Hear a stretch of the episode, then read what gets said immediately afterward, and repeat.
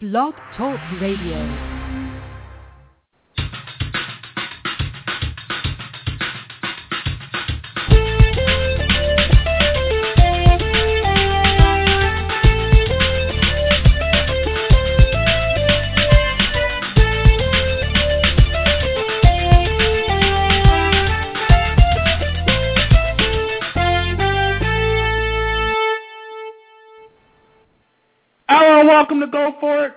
I'm your host, Paul Gannon. For the next two hours, we will be talking sports and having fun doing it. I want all your ideas, all your opinions, and all your beliefs.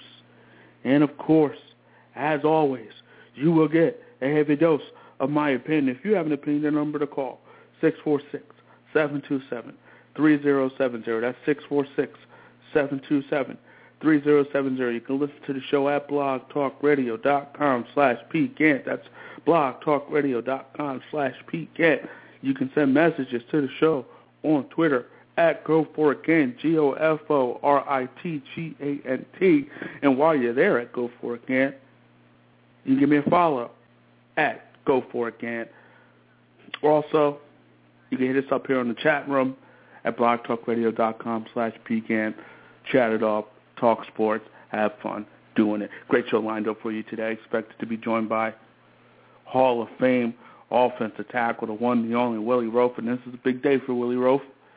On this day, he has his Chiefs and his Saints.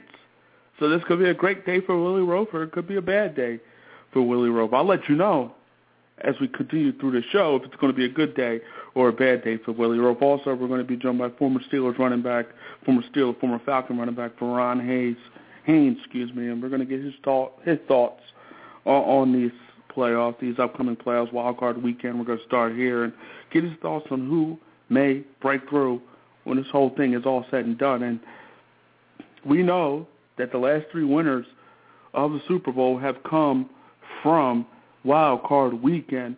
We know the Ravens and the Ray Lewis ride, the uh, Giants and what they did with Eli and those boys, and the Green Bay Packers with Aaron Rodgers and what they did. So we know that wild card weekend has produced the last three Super Bowl winners. So, with that being said, when we as we go throughout this show, I'll give you the team most likely to go to the Super Bowl from wild card weekend, most likely to go to the Super Bowl from wild card weekend. I'll let you know as we go through the show.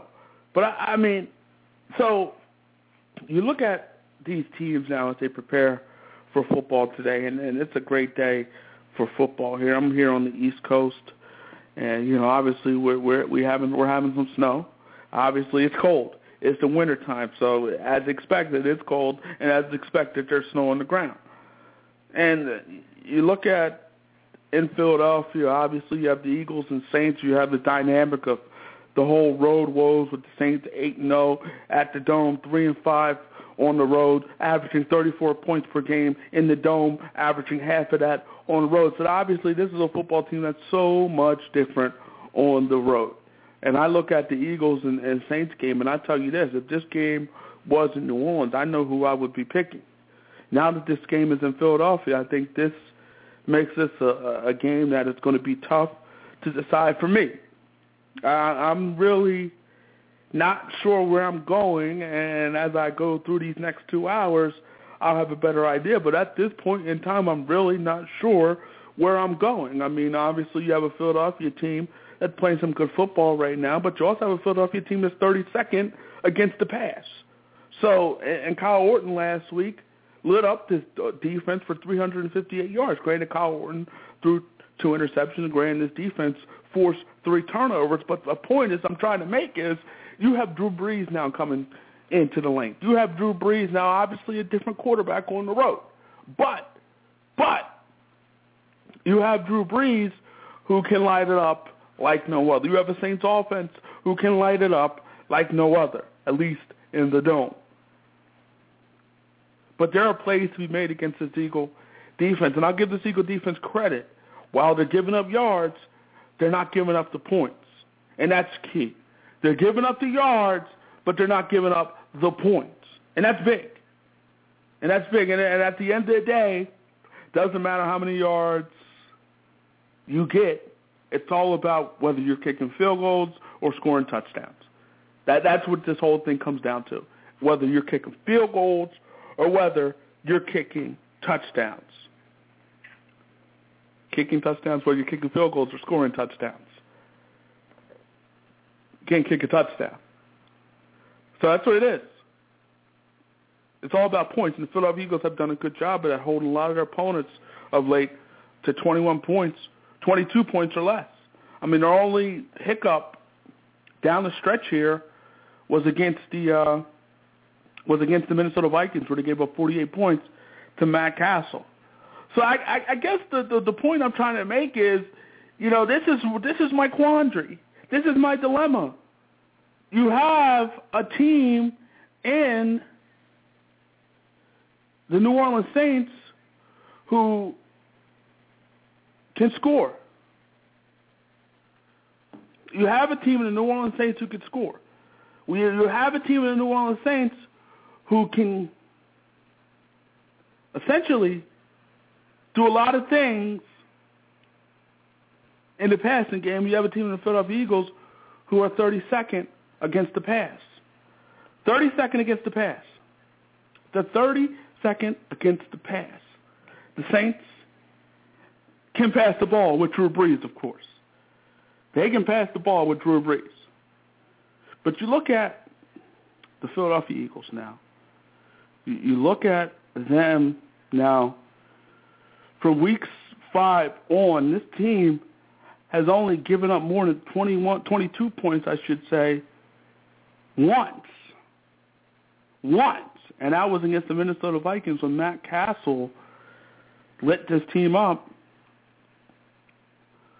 for 48 big points and over 300 yards passing.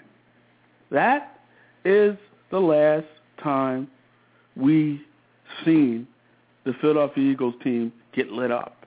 That was the last time we seen the Philadelphia Eagles team get lit up. And what I mean by lit up, I mean by points. I, I mean points. Because again, you can throw you can go up and down the field all you want. If you're not scoring points, it doesn't matter. But that's going to be a big one. Philadelphia Eagles and New Orleans Saints will go in deeper as we go through these next two hours. Also, obviously you got the Chiefs and the Colts going on today. I mean, Alex Smith and the Chiefs heading to Andrew Luck and the Indianapolis Colts. The Andrew Luck and the Indianapolis Colts is a team that in this season they beat the Chiefs, beat them twenty-three to seven in Kansas City, and in that game, I mean, other than that first drive that the Chiefs had where they were successful and Jamaal Charles ripped off a 31-yard touchdown run to ultimately win or ultimately go up early in that game. I mean, other than that, the Chiefs were really shut down. Alex Smith made some mistakes, only threw for 153 yards. So the Chiefs were able, the Colts, I should say, were able to get after him and had some success against him. And the key here, I think, when it comes to the Chiefs and the Colts is quarterback play. Quarterback play also, and who runs the ball best, the best. But more so for the Chiefs. The Chiefs are going to have to be able to establish Jamaal Charles. They're going to have to be able to try to get. They're going to have to try to get him off in this particular game. He had 109 yards in that first game, but for whatever reason, the Chiefs got away from him. But the Chiefs need Jamaal Charles to be big time in this particular football game if they want to win this game. I look at Alex Smith, and here's the thing with Alex Smith for the most part. He's not a guy who is going to beat himself. He, he's not going to beat you. He's not going to beat you. So you're thinking here is with that is defensively, you know, if you're the Chiefs, you want to play big time defense. You, you want to do that, and and that's been a staple of what made you so successful this season is your defense, and what your defense has done throughout the course of this season. Your defense is one of the reasons you start off nine and zero, oh, and ultimately your defense is one of the reasons you were able to get to the playoffs at this point in time. But I look at this particular game, man, and I I think uh, you know as I look at it and I'm debating where do I go here, and I'm going to give you that in these next two hours. But I think this is going to be a competitive football game. I think it's going to be a physical football game. But I think it's going to come down for the Chiefs what Jamaal Charles does, and if he can run the ball and if he can be effective, and for the Colts, Andrew Luck in terms of him protecting the football. And I think he's going to make the plays necessary. But to me, it's about protecting the football and not getting turnovers. Not because this Chiefs, Chiefs team thrives off turnovers. Turnovers is what they use to be effective. That's what they need to be effective. Turnovers are big when it comes to the Kansas City Chiefs. Turnovers are big. And I think you look at these turnovers and whether or not, A, the Chiefs can turn the Colts over, and B, whether or not the Chiefs can run the football with Jamaal Charles. That's going to be the key. Here are my keys. Jamaal Charles, whether or not he gets off, and the Colts on the Colts side, whether or not they protect the football. I mean, that's going to be a big game, and we'll get to detail. We'll, we'll get to that more in detail in terms of what may happen and what's going to happen on that in that particular football game. And you got Sunday.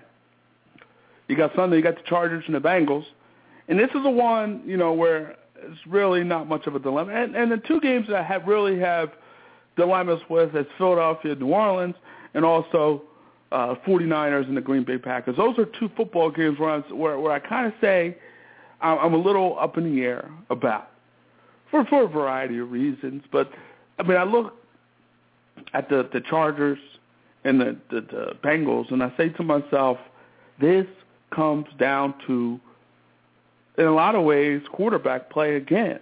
From this standpoint, you look at Andy Dalton over the past two seasons for the Cincinnati Bengals in the playoffs against the Houston Texans, zero touchdowns, four interceptions.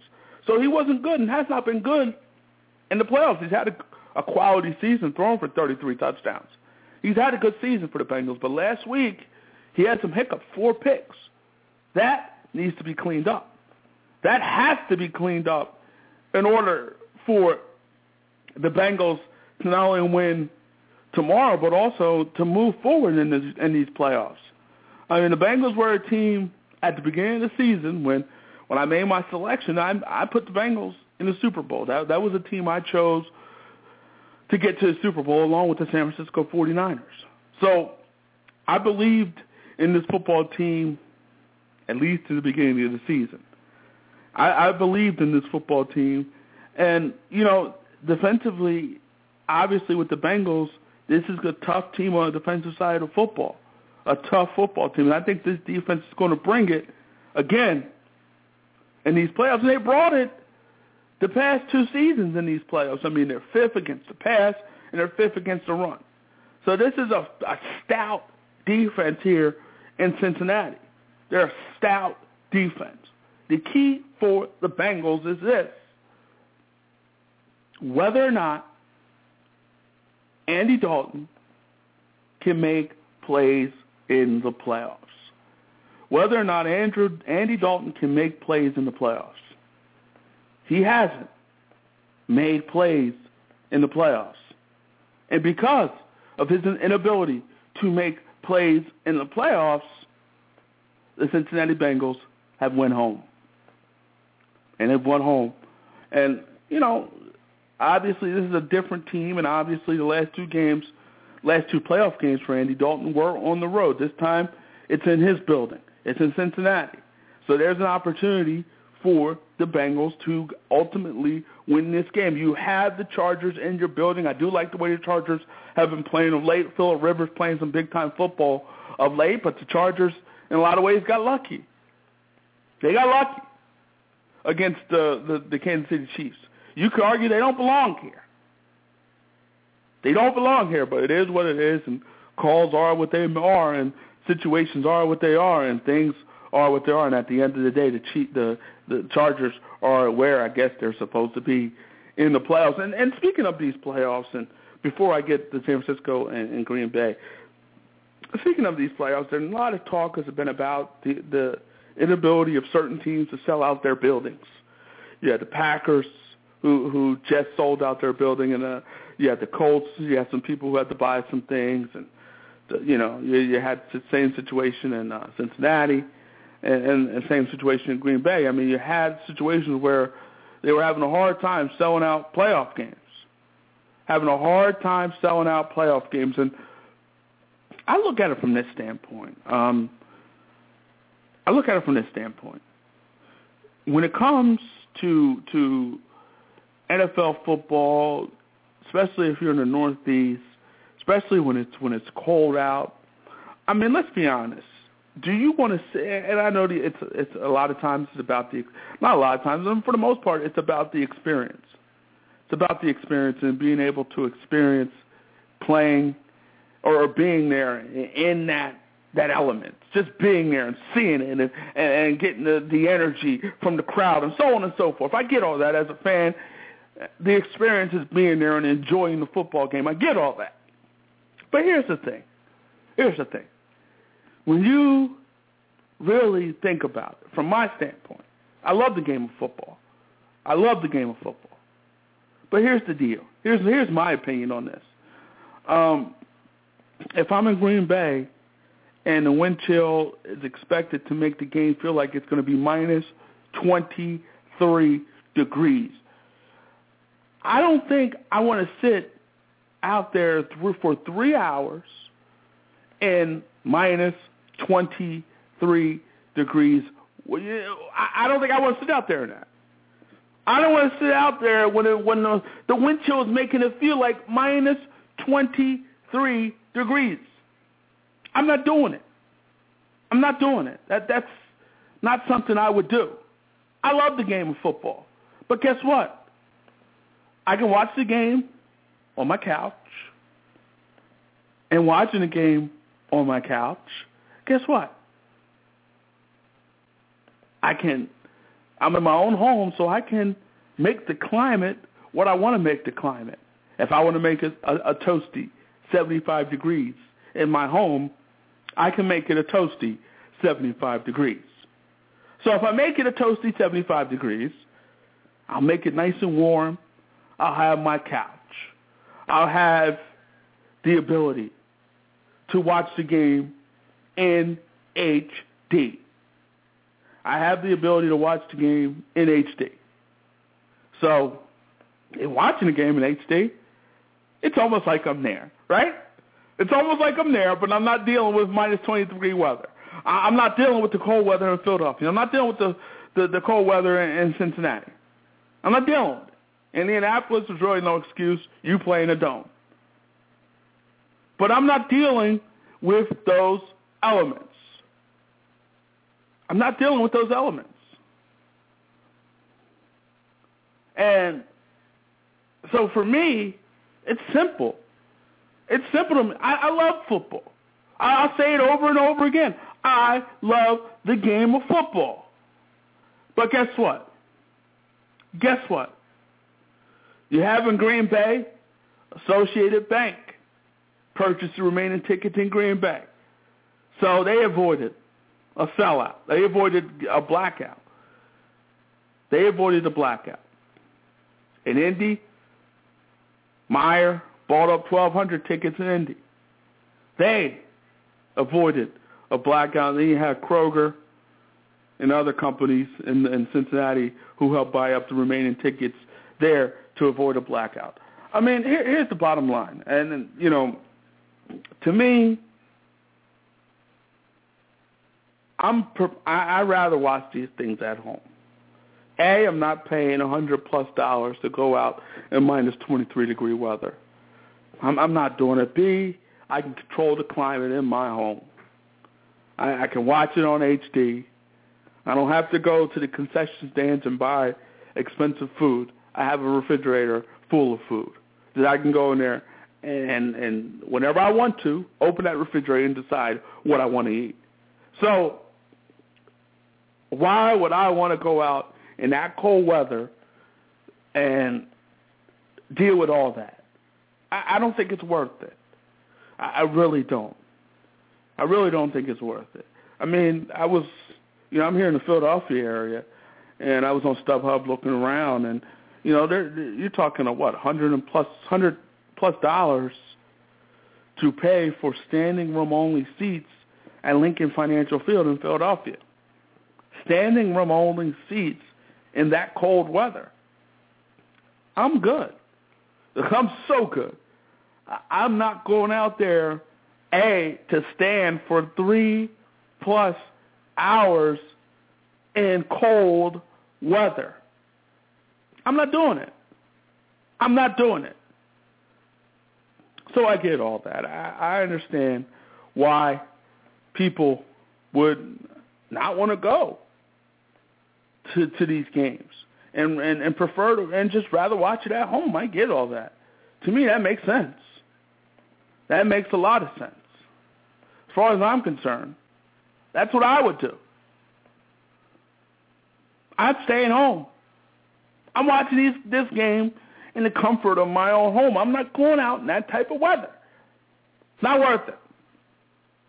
But Indianapolis, no excuse. You play in a dome. No excuse. You play in a dome. You should. There's no excuse. Sell out that game, Indy.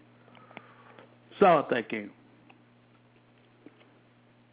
But the elements are going to play a role in a lot of these football games. And minus 23 degrees. I mean, that's the way it's going to feel like in Green Bay. Minus 23.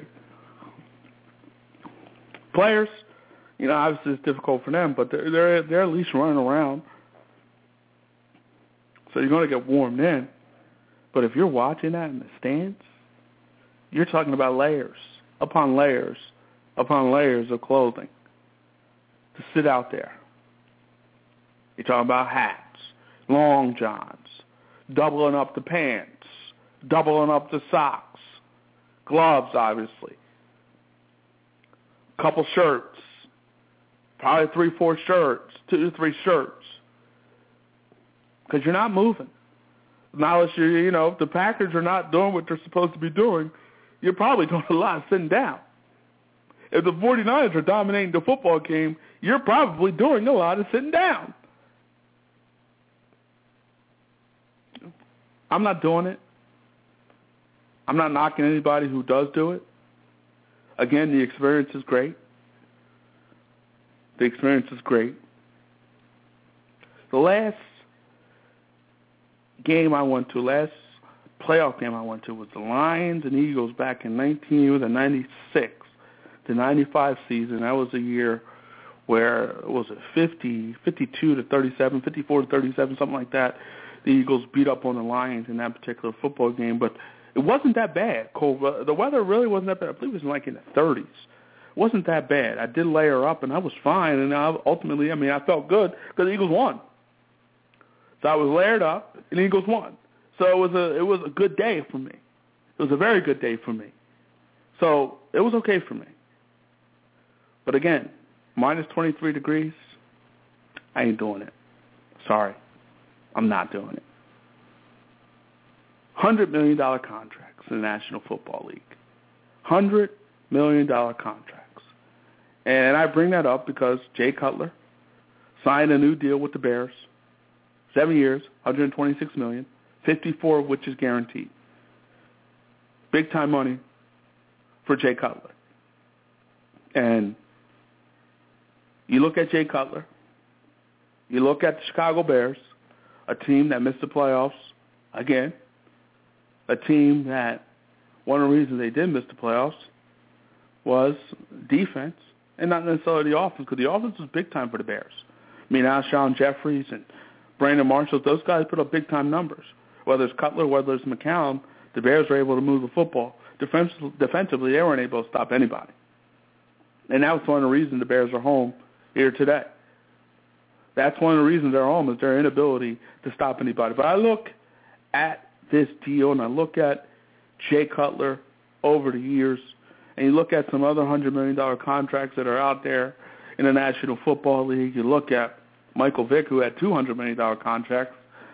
You look at, you know, just looking at the quarterbacks, Drew Brees, he signed a $100 million contract, worth it. Aaron Rodgers, $100 million contract, worth it. Joe Flacco, 100 million. Questionable. He did win a Super Bowl, but at this point, is he really worth a hundred million dollar contract? At this point, and obviously, you look at the National Football League, and we say hundred million dollar, but at the end of the day, it's really not a hundred million dollars. You look at the guaranteed money. Because most of these quarterbacks aren't going to go through the the re- it's not guaranteed money and they're not going to last those years. Most of these most of these quarterbacks. I mean, Michael Vick signed two hundred million dollar deals and he didn't get through both any of them. So he had two opportunities to get through a hundred million dollar deals and he didn't get through any of them. So the point I'm trying to make is this: most of these quarterbacks won't get through this, this you know, won't get through the deals. But the reality is, you look at the situation now. You look at Drew Brees; he's worth it. Aaron Rodgers; he's worth it. Tony Romo, another hundred million dollar deal. He's got to get to the. He's got to uh, get to the playoffs. I mean, the, you know, the last three seasons, the Cowboys have played in the NFC East championship games and lost all three of them. And Tony Romo played in two of them. He had his hands on on, on two of them. I mean, but you look at the whole situation, these hundred million dollar contracts. You look at Jay Cutler. My question is: Is Jay Cutler worth it? I, get why the Bears did it. The reality is, in the National Football League, there are not a lot of big time quarterbacks. There are a lot. I mean, there are not a lot of quarterbacks out there. But to me, I look at Jay Cutler. Over the years, he's been banged up. Over the years, he's been a guy who's who's you know shown not to be one of the greatest leaders out there. He, he's shown that as well. He's shown not to be a great leader. He's shown that he's really has not been a healthy quarterback over the years. So to me, from that standpoint, and I, and I get why. I mean, this guy has a big arm. This guy has big talent. But at this point, I mean, I look at Jay Cutler, and I look at Michael Vick, and I know Michael Vick is a little older than Jay Cutler. But the point I'm trying to make is I look, I look at Cutler, I look at Vick, and to me, and I understand, again, I understand why the Bears did what they did. I get it. I, I, I get it. it. Makes I mean you, you you get it, but I also look at Jay Cutler, 30 years old. I look at Jay Cutler and, and you know this is a guy now. Last time he made the playoffs was 2010. Ironically, that's the last time Michael Vick made the playoffs. And I'm trying to draw some parallels between Michael Vick and Jay Cutler. Last time, last time, these guys have won a playoff game. Well, for my for last time the Vick and, and, and Cutler made to the playoffs for 2010, Cutler got to the NFC East, not the NFC East, but the NFC Championship game. Michael Vick lost in the first round to the eventual eventual Super Bowl winning Green Bay Packers, and eventual Super Bowl winning Green Bay Packers also beat Chicago Bears and Jay Cutler in the NFC East, NFC championship game. I keep saying NFC East. I must love the NFC East so much. But anyway, the point I'm trying to make is this. Jay Cutler now, 2011, started 10 games. 2012, he started 15. And in 2013, he started 11 games. So this is a guy who's had some issues with injuries, had some issues staying healthy. His, his, his toughness has also been questioned, as we saw back in 2010, where in the NFC Championship game, where he took himself out because of an injury. He took himself out of that game, and a lot of people criticized him for it. I forgot what he was. It might have been a, um, it was some kind of leg injury. A lot of people criticized for criticized him for that. A lot of people. Twitter was a buzz about Jay Cutler. He was they were a buzz by Jay Cutler. But the the thing about him, and he's 30 years old, but have you? I get why the Bears did it. Quarterbacks, franchise caliber quarterbacks, they don't grow on trees. They don't. So there's not a lot of them out there. But Jay Cutler hasn't been the most health, healthiest quarterback out there. Um, the guy hasn't been one of the greatest leaders out there, though they say he has matured and, and is turning into a leader. But he hasn't been that guy. And you also look at it from this standpoint also. This is a contract year from Jake, for Jay Cutler a contract year. So with that being said, being that it is a contract year, of course, he's going to try to find a way to demonstrate leadership. Of course, his attitude is going to change a little more. Of course, he's going to be a little more humble. Of course, he's going to be all those things. He's going to be all those things. Of course, he's going to be humble. Of course, he's going to try to demonstrate maturity and leadership. That's what he's going to try to demonstrate. Of course, he's going to do that. But I'm looking at his numbers. I'm looking at 2009. He came to the Bears in 2009. 26 interceptions to 27 touchdowns. 2010, the year he got the Bears all the way to the NFC East Championship game. In that particular season, I say in the NFC East and not to the NFC Championship game. And in that particular season, numbers aren't eye-popping, only throwing 23 touchdowns, 16 interceptions. But then 2011, misses six games. Team doesn't make the playoffs. 2012, they go 10 and 6. He misses a game, only 19 touchdowns, 14 interceptions. But again, team doesn't make the playoffs. 2013, team again does not make the playoffs. He's five and six as a starter. Five and six as a starter in 2013. Five and six as a starter, but 19 touchdowns, 12 interceptions. I'm looking at those numbers. I'm looking at the results. And the question I'm asking, is this the right move? And I mean, it's the move. It's the, what's done is done. And this is the, the the way the Bears want to go with their franchise. But to me, and I know Mark Trestman, a guy who's who's come in and who's done some work with quarterbacks over the years, and did I mean, obviously this Bears offense was not the problem this year. Far from the problem this year. They were not the problem this year. This Bears offense did everything that a team could do to get this team to the playoffs. But also look at this. Even though the Bears put up 50, even though the, the, the Eagles put up 54 points against the Bears two weeks ago, this, and that was the opportunity for the Bears. They didn't even have to worry about the Green Bay Packers game. They could have finished and clinched this whole thing against the Philadelphia Eagles, and the Eagles essentially were playing for nothing. And you look at Jay Cutler, he didn't have a great football game. And defensively, I know you gave up 54 points, but offensively, he scored only 11 points. And we're not talking about a big-time defense in Philadelphia. We're talking about a defense that's 32nd against the pass.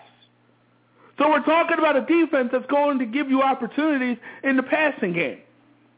And you had an opportunity right then and there for your football team to win and ultimately put themselves in position to make the playoffs.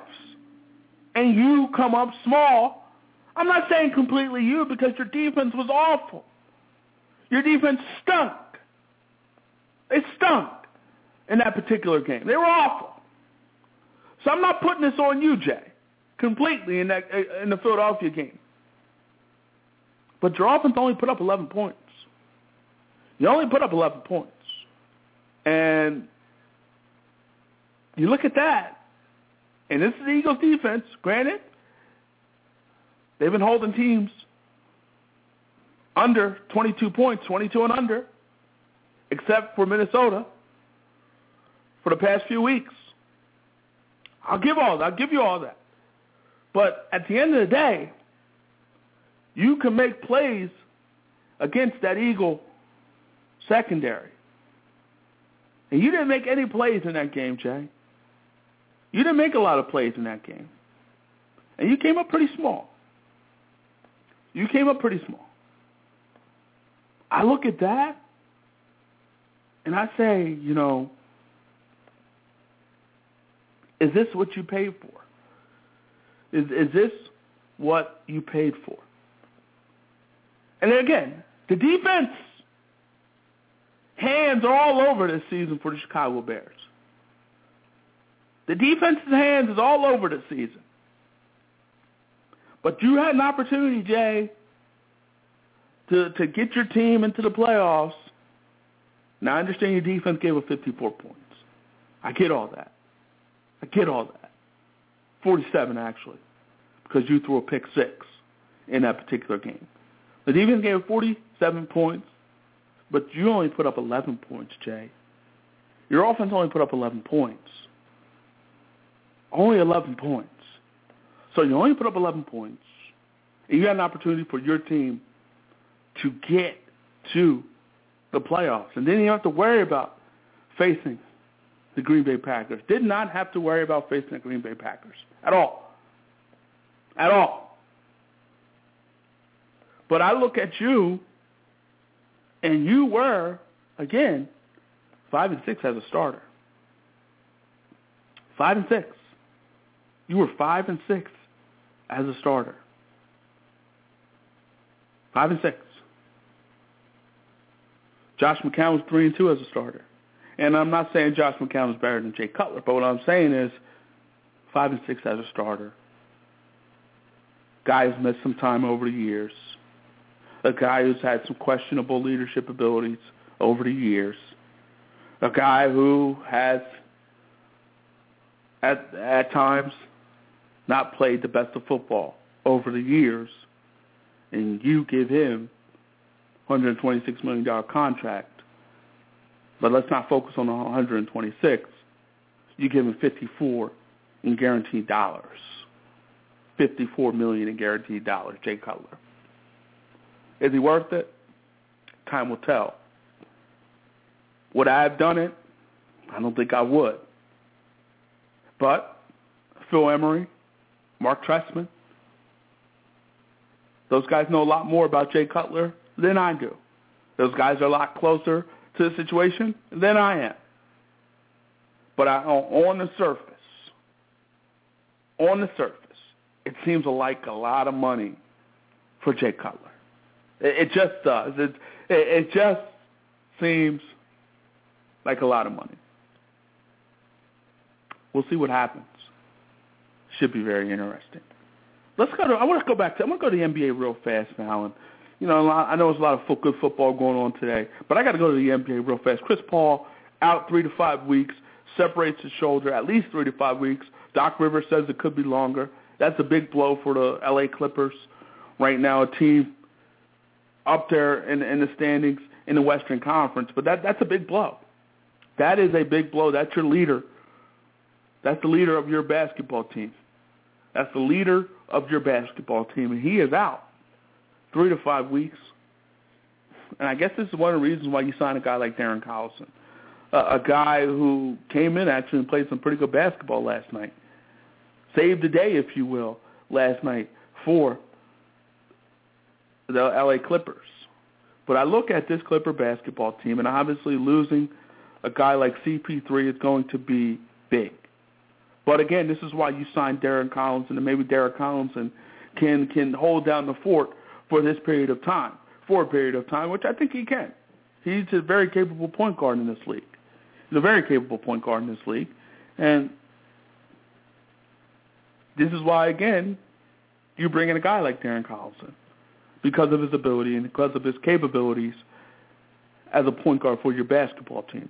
So I don't, you know, we'll see what happens. I think they can hold the fort down with Collison at this point in time. I think they can.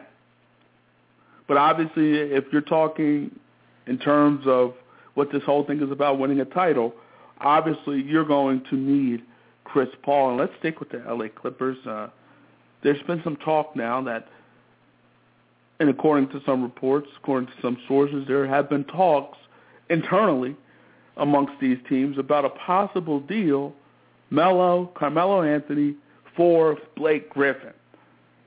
Carmelo Anthony for Blake Griffin. And sources say Clippers, the management Clippers, uh, the management of the Clippers have had some discussions internally about a possible Melo for Blake Griffin trade. And you look at Blake Griffin having a big time season at this point. Well, especially over the past 10 games where he's averaging 26 and 11. So he's been getting it done over the past 10 games. But you look at Blake Griffin, you look at Carmelo Anthony, You look at the situation with the Knicks. Griffin as a, as a whole is averaging 22 and 10 and is only 24 years old. But you look at both of these players as a whole, and you, you, you, as you look at it, you're, saying to yourself now, what do you do here? You have Melo, who's about to be 30. He's 29 right now, but you have Chris Paul, who's 28. And this Clipper team right now, I'm not saying they have what it takes to get to the NBA Finals at this point in time. I don't think they're better than the Spurs. I don't think they're better than OKC when Westbrook's healthy. And the Trailblazers are also another team in the mix as well. So I don't think they're better than who they need to be better than to get to the NBA Finals at this point in time. Does Melo, a, a guy who who can score the basketball like no other, is putting Melo in the mix now? Is that a move? If you're the Clippers, is that a move that you make? I think if you're the Knicks, with the whole situation with Melo, and you know whether or not he's going to sign with your team moving forward, I think you definitely have to think about this deal. But if I'm the Clippers, there's no way. If I'm the Clippers, there's no way I'm making this deal without any type of assurances that Melo is going to stick with my franchise. No way. No way. So obviously that has to be settled, and I don't think the Clippers will make the move anyway because they would be stupid. I think everybody knows they would be stupid if they made that move without any type of assurances that Melo would sign with them. So obviously this move would be predicated upon Melo signing a new deal with the Clippers, and he could sign a five-year, $130 million max deal with the Clippers. But I look at the whole situation with with the Knicks, and they could still make the playoffs in the Eastern Conference, but that's not saying much. That's not saying much at all. You know, that's really not saying much in the Eastern Conference. The Eastern Conference is bad, so of course they can make the playoffs, but that's not saying much. I, I don't think that's impressive. I don't think anybody is looking at that and saying, "Oh, wow, wow, geez, great." I don't think anybody's saying that. But but you look at this whole situation. You look at Carmelo Anthony, uncertainty, whether or not he's going to sign with you. If you're the Knicks, if you know for sure that Melo's not going to resign with you, Blake Griffin is a great piece moving forward. Great piece moving forward. But, and if you look at the Clippers, look at the Clippers. This is a Clipper team now that, you know, with Chris Paul, your leader, being 28, you, you want to do this thing soon in terms of winning a title. You want to do this soon. Will Blake Griffin, people have questioned his toughness. Has he done enough to, to when, uh, when that athleticism goes away, has he done enough to prepare himself? And again, he's only 24, so he has time to do that. But, but, it's an interesting one. It's a very, very interesting one. Because I think the Clippers would be a better team with Melo in comparison to Blake Griffin. I, I really do. I just think what Melo brings to the table would be more suitable for what the Clippers need at this point in time. I really do. But I don't know now if, you know, Blake Griffin is only 24 years old. Blake Griffin is having a fairly good season with 22 and 10. But DeAndre Jordan is getting better. Obviously, he doesn't have the offensive numbers that Blake Griffin puts up, but he is doing decent work on the glass. And obviously, if you make a move like that, you are, in terms of size, you are limiting yourself in terms of size. Now, Melo has proven that he could, can play a little power forward and has done that with the Knicks. But, but, even with that being said, even with that being said, you still are limiting yourself in terms of size. But Melo will come in. I think he's he's a He he has that scoring ability. He has, and I would give him. Melo has a level of killer instincts. I, I give him that, but you know, over the years, Melo has been known for scoring and putting up numbers, but he hasn't been known for a lot of winning. Now he got to the conference title game, conference finals, I should say, with the um, with the Nuggets a few years back, and he had a formidable point guard in Chauncey Billups there, and that helped. That helped having Chauncey Billups as your point guard. Now he'll be playing with a big time point guard in Chris Paul. Can that connect? And those two, one, you know, uh, what was that Melo's wedding a few years back? Them talking about was it Paul's wedding or Melo's wedding? One of their weddings. They were talking about, um, you know, those two coming together, forming some kind of big three, so on and so forth. So these two obviously would like to play with each other. At least in the past, there's been talk about that. This would be an interesting move. But I think if you're in the Knicks, especially with the uncertainty with Melo, especially with your uncertainty with your team at this point in time and the way your team has been playing, I think this is a move you should explore. And I think if you're the Clippers, this is a move that you should think about as well. I think both teams. This is a this is an intriguing move. Either way, it, it's it's very intriguing from from a lot of from a lot of ways, for a lot of ways, and a lot from a lot of standpoints. But the bottom line is, you know, I look at the Clippers and Chris Paul is your leader, and I think this team, I don't think they're prepared to win today, but I think a Melo Paul combination to me would be better than a Griffin Paul combination. I think you have a better opportunity to win a title with Griffin and Melo than with Griffin and Paul. And I don't think with Griffin and Paul at this point in time, I don't think Griffin and Paul is good enough to beat OKC Westbrook if Westbrook's healthy. I don't think they're good enough to beat the San Antonio Spurs if they're healthy. And then also you have to add, add the Portland Trailblazers in the mix, a team that's surprising everybody who's playing some big-time basketball. I don't think as they're presently constructed, they have enough. And even with Doc Rivers in the mix, even with the culture change and the culture shift in Clipperland, I don't think it's enough. I don't. So it's going to be interesting to see how this thing plays out and whether or not this happens. A Melo for Chris Paul, Melo for uh, Blake Griffin. We'll see if that ever pans out. We'll see if it happens. And sticking in the National Basketball Association, the whole Andrew Bynum situation, and you know what's going on there, and that's a, that's a whole mess. You know, he was suspended indefinitely by the Cavs ultimately they, they they ended that suspension, but they have kept him away from the team. And at this point, they're exploring deals. There was a deal that many people thought would happen. Not what many people thought would happen, but there was a deal that was talked about between Bynum and the uh, Cavaliers and, and the Lakers with Pau Gasol. So Bynum for Gasol deal, a swap between those guys, and other players would have to be added in as well. But I look at that deal, and I know the Lakers. They said they wanted to add, according to some reports, they wanted to they wanted some more talent or some draft picks or so on and so forth. But this would give the Lakers an opportunity to save about twenty million dollars in cap space and luxury tax money. That's a lot of money to save, and the Lakers are going nowhere at this point in time. And the opportunity to get Bynum, waive him, and move him on his way. I mean, the Lakers aren't going anywhere. They're not going anywhere at this point in time. So I think the Lakers need to explore ways to to open up salary cap space, explore ways to to pay less money on the luxury tax, and explore ways ultimately to try to get better.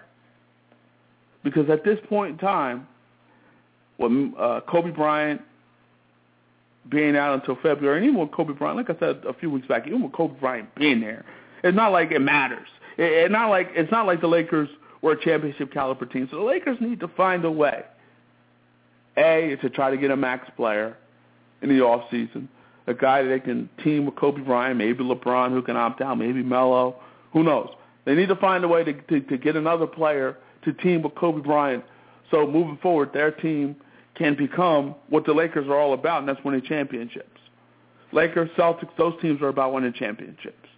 And the reality is they need to, the Lakers need to find a way to put themselves in position to get themselves back where they need to be. They have an opportunity if they miss the playoffs, which I think they will. They have an opportunity to they, and they get to keep their draft pick in 2014, which is a good thing for the Lakers.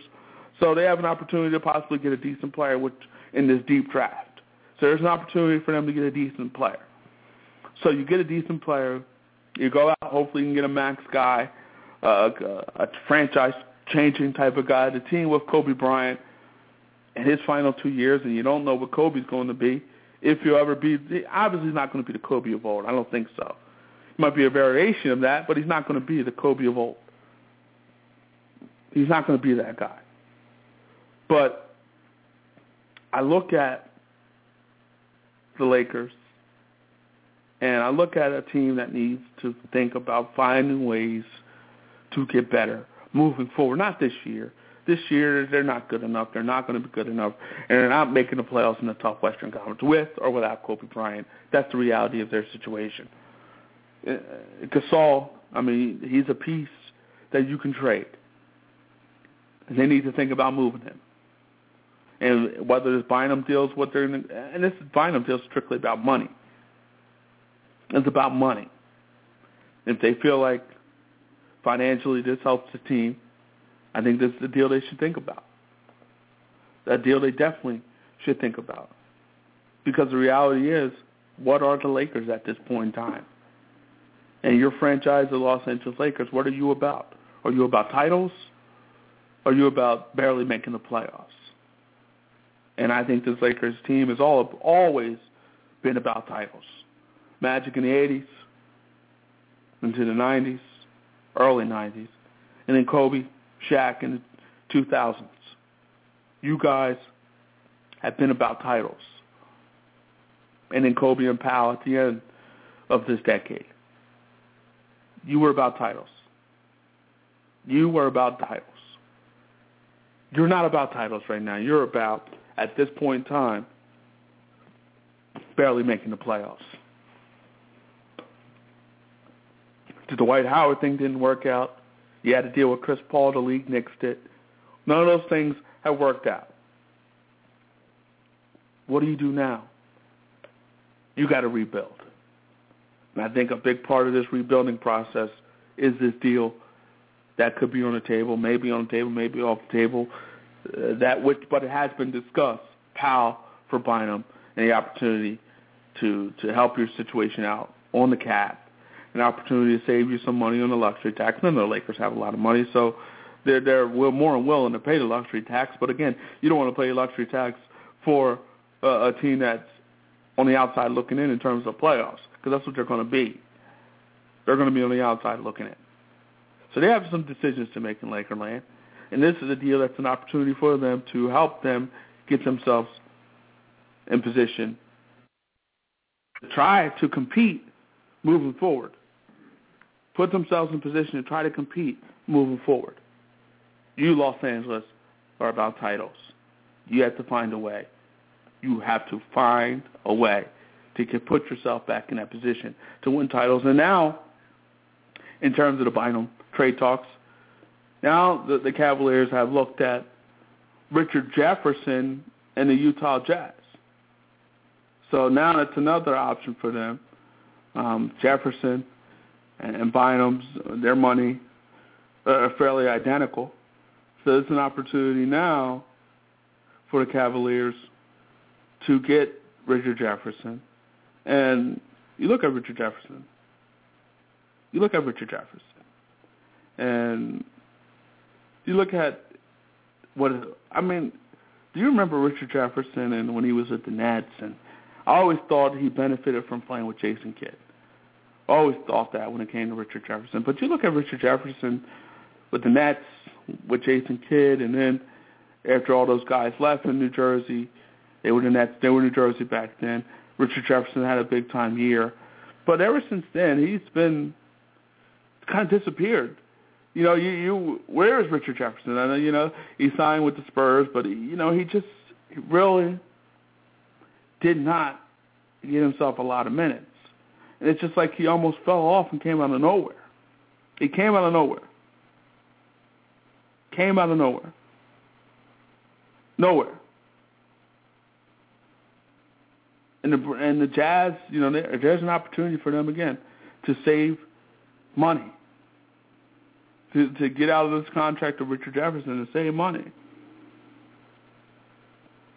But the Cavs also are thinking about keeping Bynum. So if they can't find a, a deal that they want or a deal that's suitable for them, they're thinking about keeping Bynum. I don't know how you can do that. I don't know how you can do that, and I don't know how you can work this out. There are some, also some um, reports coming out of Cleveland that Andrew Bynum may have slept with an assistant coach, assistant coach's wife for the Cavaliers. Uh, yeah, I don't know how true that is. It's just rumors. You don't know how true it is. But the Cavs are thinking about possibly keeping Bynum and then doing it again, see if they can shop him again to to see if they can find any suitors for this guy. And he's been, you know, he's had some moments, but you look at Andrew Bynum over the past two seasons now. This guy's been an absolute dog. Especially, I don't want to say last season. This season, he seemed like he tried to go out there and tried to work through the pain and try to get himself in basketball shape and try to play decent basketball. But obviously, he's still having issues. Having issues with some of his with with the team, with the Cavaliers, and they said he's been a cancer with the team. And you heard some reports also that the guy's really not interested in playing the game of basketball. And I've never really liked the game. And you look at you look at guys, and, and I'm sure we've all seen it, been around and have experienced it. Guys who who get real tall, get real big, and say, you know what, let me play football, or you know what, let me let me play base, let me play basketball. Let me let me do something. I'm seven foot. Um, I'm you know I'm six five. I'm two something. I'm seven foot, and I'm two something. Um, let me play basketball. Why not play basketball? I don't really love it, but guess what? I'm pretty good at it. Why not give it a shot? And he strikes you as one of those guys, a guy who never loved the sport, or a guy who's not in love with the game of basketball. He strikes you as that guy, and you and you see it. You see it. He you just look at his mannerisms now, and you know his his mannerisms are of a guy who has a level of disinterest. You know, he's different. He's a different dude. He's a different, definitely a different dude. Um, you can even look at some of his hairstyles from a year ago, and you you see a guy who's a different dude. He's a different dude. Um, so I don't know, but he's never really looked like he enjoyed the game of basketball. Never really enjoyed. Never, never. You never saw a guy out that was out there who, who was enjoying enjoying himself. You didn't see the same type of passion. So let's say, let's compare him to a guy like Allen Iverson. Maybe it's not fair to Andrew Bynum because Allen Iverson was a lot more outward with his emotion. But even so, you look at Allen Iverson and you see a guy, you saw a guy who enjoyed playing basketball. You don't see that with Andrew Bynum. You don't see it at all. And as a Sixers fan, last season, you know, I, I've forgiven Andrew Bynum for what happened last season, but we had so much promise. You know, there was there was all this talk, hey, maybe we can make a run in the Eastern Conference, so on and so forth. But ultimately, Andrew Bynum never played a minute of basketball for the 76ers. Never played one minute of basketball. Never. Not one minute at all. Could not get back from the knee injury. But you, you also saw a guy who didn't seem like he was working too hard to get back from the injury. And, and, and fair or unfair, I, I just didn't see a guy who seemed to work hard to get back from that injury. That was a tough year for the 76ers. Just a, a tough year for me personally as a 76ers fan to see it because you had so much promise in Andrew Bynum for whatever reason he went to Germany, got some, you know, went to Germany a la Kobe Bryant to get some kind of treatment that would hopefully help him move forward, help his knees. That didn't work. Obviously, he didn't. He didn't play. The guy did not play a single solitary minute last season. Did not play a single solitary minute. Not even one minute. I mean, I love to would have. I would love to have seen him play one minute and, and put that number 33 on for one time, one game. Just didn't happen. It just didn't happen for Andrew Bynum. It just didn't happen for the Philadelphia 76ers. Next hour, go for it coming up. In that hour, we're going to be joined by a couple former NFL players who know a lot about NFL playoff football. Verron Haynes, former running back for the Steelers and Falcons, and also Hall of Famer Willie Roaf in the next hour of Go For It. The next hour of Go For It starts right now.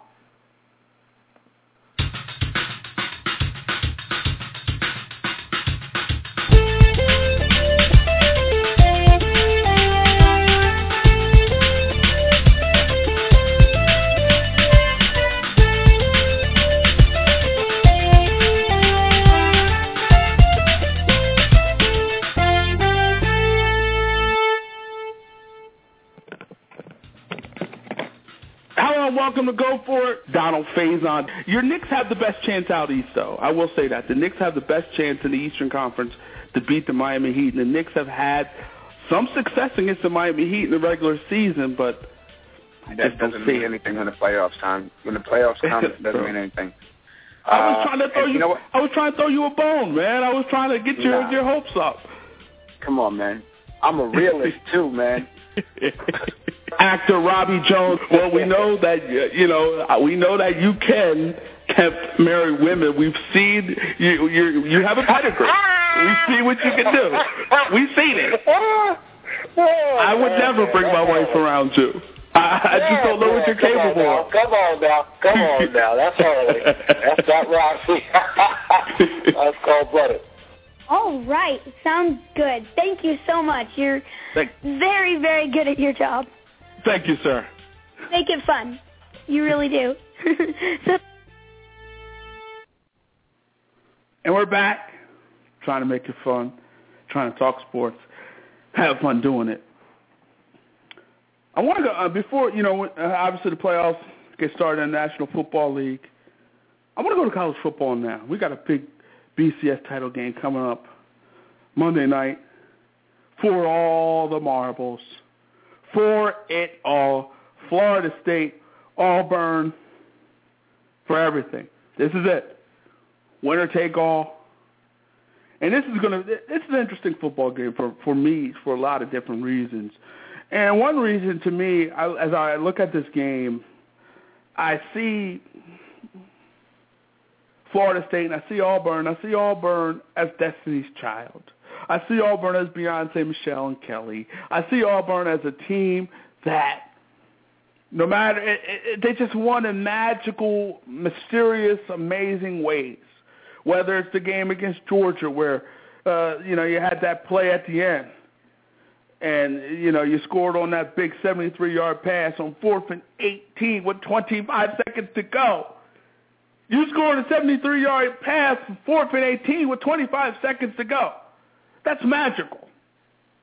Then against Alabama, Nick Saban decides to do the unthinkable and go for a 57 plus yard field goal.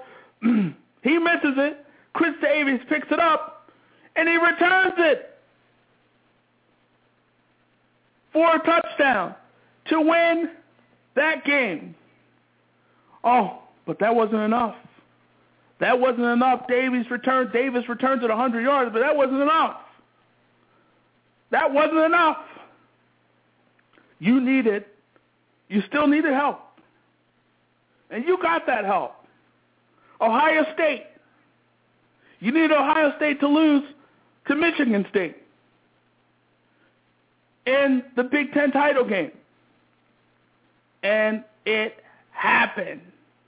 It worked out for you. Ohio State beat Michigan State. Ohio State beat Michigan State. I mean, Michigan State beat Ohio State. And guess what? Guess what?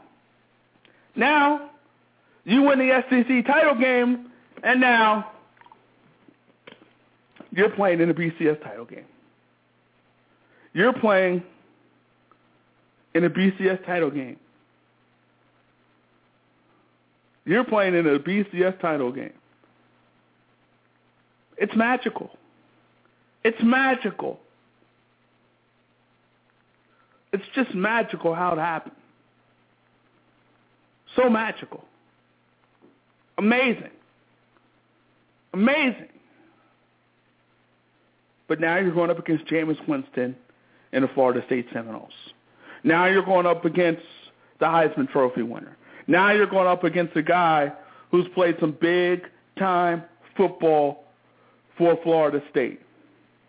He's played some big time football. Can the magic continue? Can the magic continue for Auburn? Well, one thing to me, the key to the game is Florida State and their ability to stop the run. They and they've done a good job stopping the run throughout the course of this season. If they can continue that, and this is an Auburn team that puts up a lot, over 300 yards rushing per football game. So they run the ball like no other team in the country. 300 plus yards running the football. Now, what, 500 yards rushing, 500 plus yards rushing against Missouri in the SEC title game. So this is a team that runs the ball. But you're a team of Florida State that has shown the ability to stop the run. You have shown the ability to stop the run. Only giving up 93 yards on the ground. 93 yards on the ground. That's it. That's it. Only 93 yards. You're going up against now Jameis Winston, who has a who had a magical ride, a, a quarterback that young guy, 19 years old, and he seems unfazed by each and everything. I mean, it, it just seems so unfazed. He really does.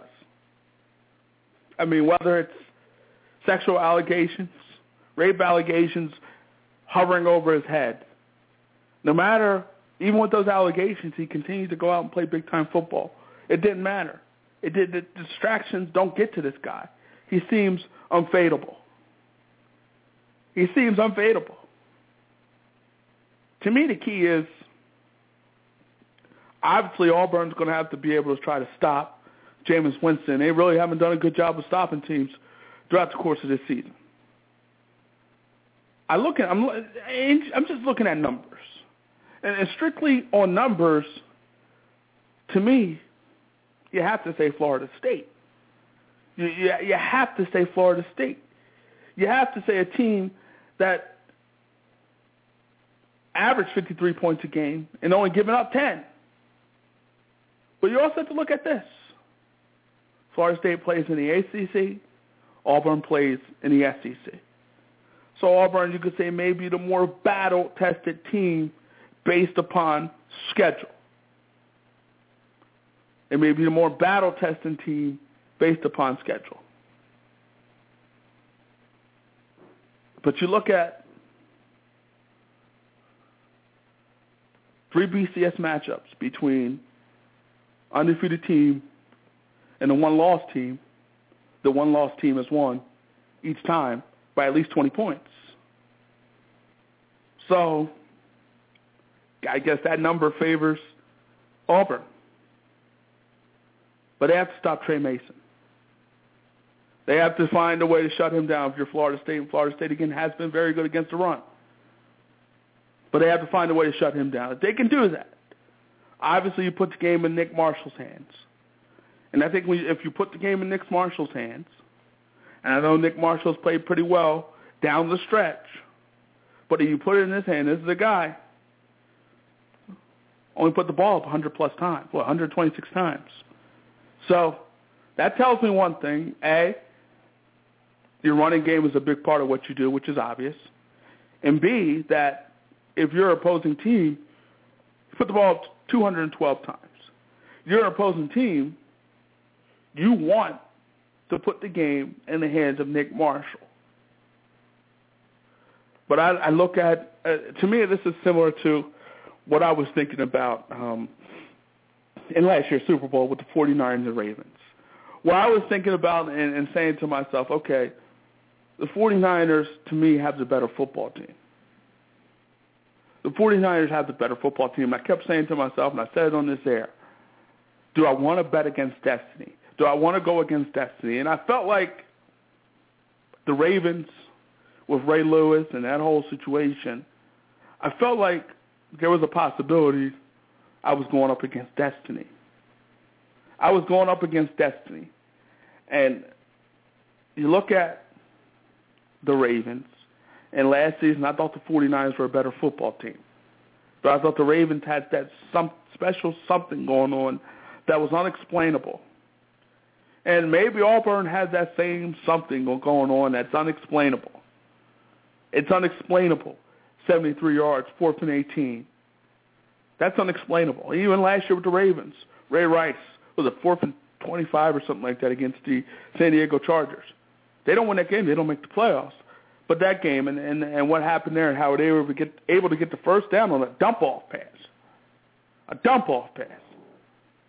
But then you look at the playoff and Flacco, 70 yards to Jacoby Jones to tie the football game, ultimately send it in overtime, ultimately win that game against the Broncos.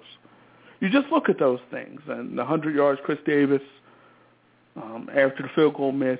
You look at all those things and all these things and you say to yourself, am I going up against destiny here and picking Florida State?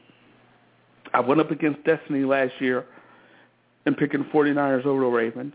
I went up against destiny last year and picking the Broncos over the Ravens. I think I'm going up against destiny again in this particular situation. I'm going with Florida State. I mean, this team, Winston, has been magical.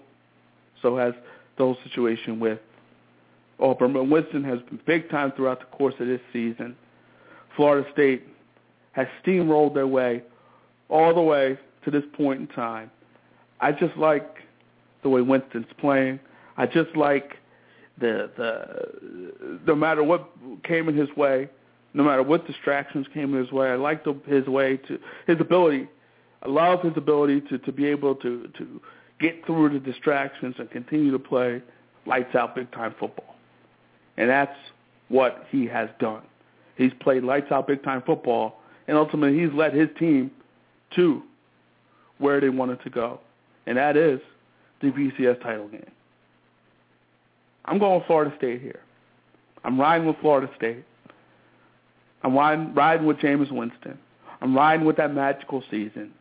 I think that magical season continues Monday night against Auburn. But I have some trepidation. Um, I am a little nervous about nervous about my decision here because I hate to go against destiny, but I got to do what I got to do. When we come back, we'll be joined by running back, former NFL running back Verron Haynes, as we discuss the NFL playoffs. You listen to Go For It on Blog Talk Radio. Hello and welcome to Go For It. Donald Faison. Your Knicks have the best chance out east, though. I will say that. The Knicks have the best chance in the Eastern Conference to beat the Miami Heat. And the Knicks have had some success against the Miami Heat in the regular season, but I that doesn't mean it. anything when the playoffs time. When the playoffs come, it doesn't mean anything. I was uh, trying to throw you. you know I was trying to throw you a bone, man. I was trying to get your nah. your hopes up. Come on, man. I'm a realist too, man. Actor Robbie Jones. Well, we know that uh, you know uh, we know that you can kept marry women. We've seen you. You you have a pedigree. We see what you can do. We've seen it. I would never bring my wife around you. I, I just don't know what you're capable of. Come on now, come on now. That's early. That's not Roxy. That's cold blooded. All right, sounds good. Thank you so much. You're Thank very, very good at your job. Thank you, sir. Make it fun. You really do. so- and we're back. And as we said earlier in the in the broadcast, big big football line, big football today, big football this whole weekend. The NFL playoffs are on their way. It's starting. It's here. It's here, and this is always a great time of the year. Just getting past the holiday season now into the NFL playoffs, and you know there's a. And as I said before we came on, as I said before earlier in the show, the last three Super Bowl winners have come from Wild Card Weekend. Will that change? We shall see. But let's bring in a guy now who knows a lot about the NFL playoffs, a guy who has played and won in a Super Bowl. Let's bring him in now, former NFL running back Verron Haynes. Verron. How you do? How you doing, everyone? How are you, oh. sir? I'm well. Happy holidays to you. You too, you too. And and let's get started, Verron. I mean, the playoffs are starting right now. Let's start with the Chiefs and the Colts, a rematch from this season. You have the Colts now who dominated that particular game and won 23 to 7. This time around, it's in Indy. Last time it was in Kansas City, and the Colts found a way to win in Kansas City. Now they have it at home in Indy. What happens today, Verron? Who wins that game? I think I think Indy uh, uh, uh, Indy Indy pulls it out because here's the thing that Andrew Luck guy, whoo, he, he under pressure. I like him. I take him into a battle in a Foxfield any day. Definitely, and he, he he's played some big time football this season. Plus and the injuries I, I to the defense, the injuries to the defense uh, with KC. You know, I don't know if they overcome that. Right, and, and you're talking about you know Justin Houston's supposed to play today, and as as at this point, I'm hearing Tamba Hali is going to play, but you don't know if they'll be 100. percent You don't know how well they'll play in this particular game. To me, it comes down to quarterbacks, and you talked about Andrew Luck being big time, but I look at this game and, and I'm wondering if Alex Smith can make the plays necessary for the Chiefs to win this game. He, no, no doubt about it. I like Alex Smith. No okay. question. He's a winner as well. But I just think under pressure, I will take Andrew Luck any day. I like. Okay. You know, they're not a they're not a team that starts fast. They're always you, you, you know they they'll they'll make you pause for a second and and, and kind of and, and, and kind of get the gun and not and just when you're about to shoot yourself in the foot, they'll come back come on in their in in in, in their eyes, and then they'll start winning. Now, and also, I think a key to this is also the run game and Jamaal Charles. If the Colts yes. stop Jamaal Charles, I don't think there's no way the Chiefs can win this game. And and that's and and and I think you hit it on the head with that. And to, and, and the and surprisingly enough, the Colts have been doing a great job of running the ball effectively as well. They have. They have. Donald Brown has done a good job for them, and we'll see if that continues today. We'll, we'll definitely Absolutely. see what happens today. So you're going with the Colts. I'm going with the Colts on that one. Okay, okay. Let's go to tonight. You got the Eagles and the Saints. We know the Saints team eight and zero at home, three and five on the road. Average 34 points per game at home, 17 on the road. So obviously, this is a much different team on the road than comparison at home. And you look at this team and you look at the situation in Philly, it's going to be cold tonight in Philadelphia. Yes, Do the Saints' is. road woes continue tonight? Uh, you know what? I do think so because the the my son likes the Saints, and that's where I get Okay. most of my picks from him. But I'm, I'm I'm have to go against them tonight because just for the simple fact that dome teams, I don't know how well they play outside in the cold, especially a team like the Saints. Once they get that, you know, they they experienced that not too long ago uh, out there in um in uh in in in uh Seattle, and Right. they got beat. They got beat pretty decisive. So I don't know how they do on the road in a playoff game in the cold. That scares me about that team. Yeah, definitely. But here's the thing. I look at it, and I'm a little torn on where I want to go here. For the simple fact is that the Philadelphia Eagles, they're 32nd against the pass. And I know the Saints' offense is much different on the road, but Drew Brees is Drew Brees. And, you know, last week Kyle Orton threw for 358 yards against the Eagles. So there are plays to be made against this Eagle defense. So that's what I'm a little torn about at this point. Yeah, but they were also inside, and and and the the weather was what seventy degrees in there, playing Okay. playing, you know, you know, no sleeves and all that. You know, when you roll it up at the end of the day, those cold weather teams, they have an advantage. I used to love to play on in in in in inside of the Pittsburgh Stadium in Heinz Field in the cold Okay. with, with with against the dome team.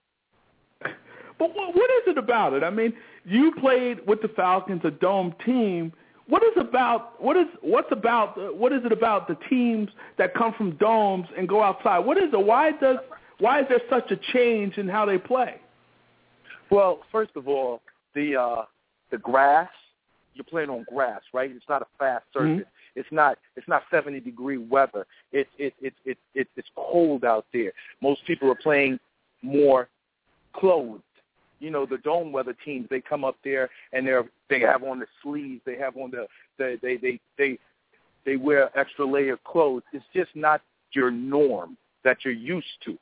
Even Okay. though in the week they try to simulate it inside, uh, they'll probably turn on the the, uh, the the temperature, turn it up a little bit, you know, uh, make it a little colder, make you know, put on the AC or whatever. It's not the same thing because you're still playing on a surface that's that's that you're not used to.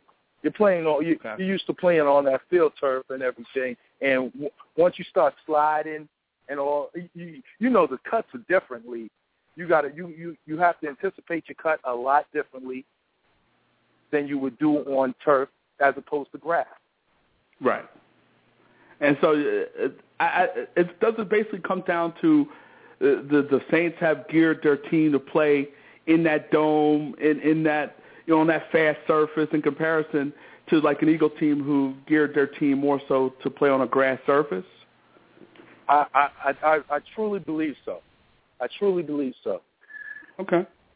And we'll see what happens tonight. I mean, it's going to be inter- interesting, but judging by what you're saying, you're going with the Eagles tonight.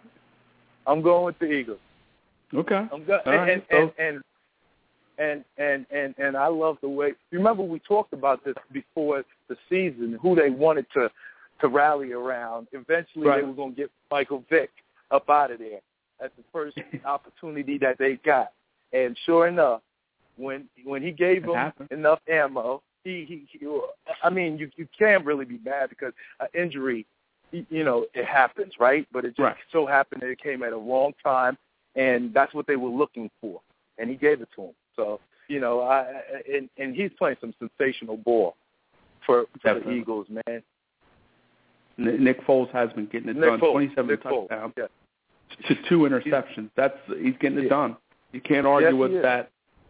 you can't argue with that at all. We're talking to former NFL run, running back Verron Haynes, and Verron. You look at it now. Let's go to Sunday's matchups. You know, you, you start off with Chargers and the Bengals. This is another rematch game. The Bengals beat the Chargers in San Diego earlier in the season, but you look at the Cincinnati Bengals the past two seasons in the playoffs. Andy Dalton, zero touchdowns, four interceptions.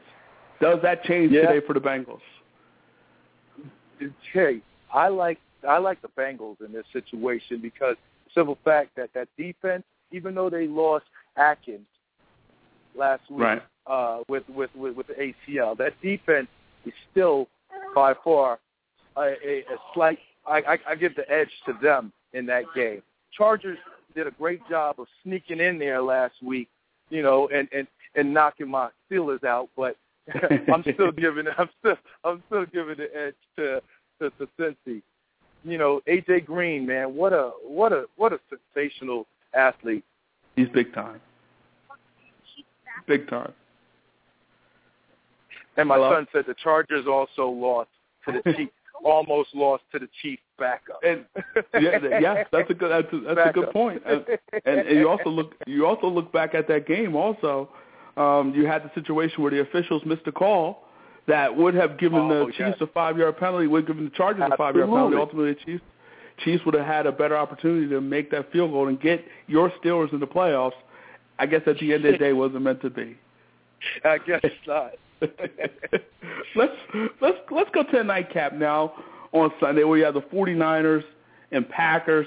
This is another rematch game from last year's divisional playoff round where San Francisco 49ers went up and down the field with Colin Kaepernick a year ago. But you look at it now, the weather.